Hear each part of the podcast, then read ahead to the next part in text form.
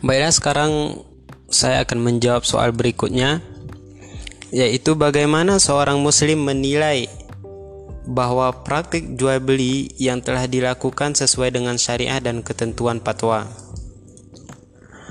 Saya mengambil jawaban dari Ustadz Oni Saroni sebagai anggota Dewan Syariah Nasional Majelis Ulama Indonesia.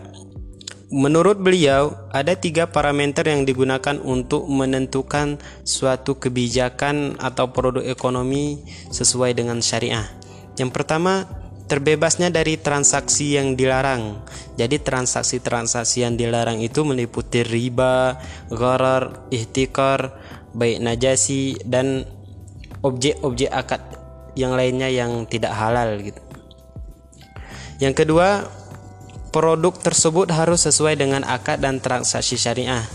Jadi transaksi syariah menjadi penting untuk memperjelaskan hak dan kewajiban seluruh pihak yang terlibat dalam akad atau produk bisnis dan keuangan.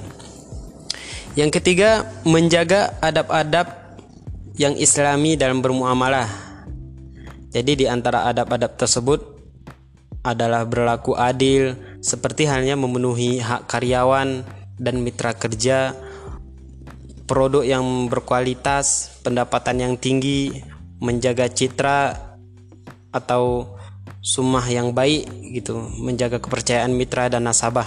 Jadi yang perlu kita ketahui dalam kita bertransaksi ada tiga. Yang pertama tadi eh, terbebasnya dari transaksi yang dilarang. Yang kedua produk harus sesuai dengan transaksi syariah. Yang ketiga adalah menjaga adab-adab Islami dan bermuamalah.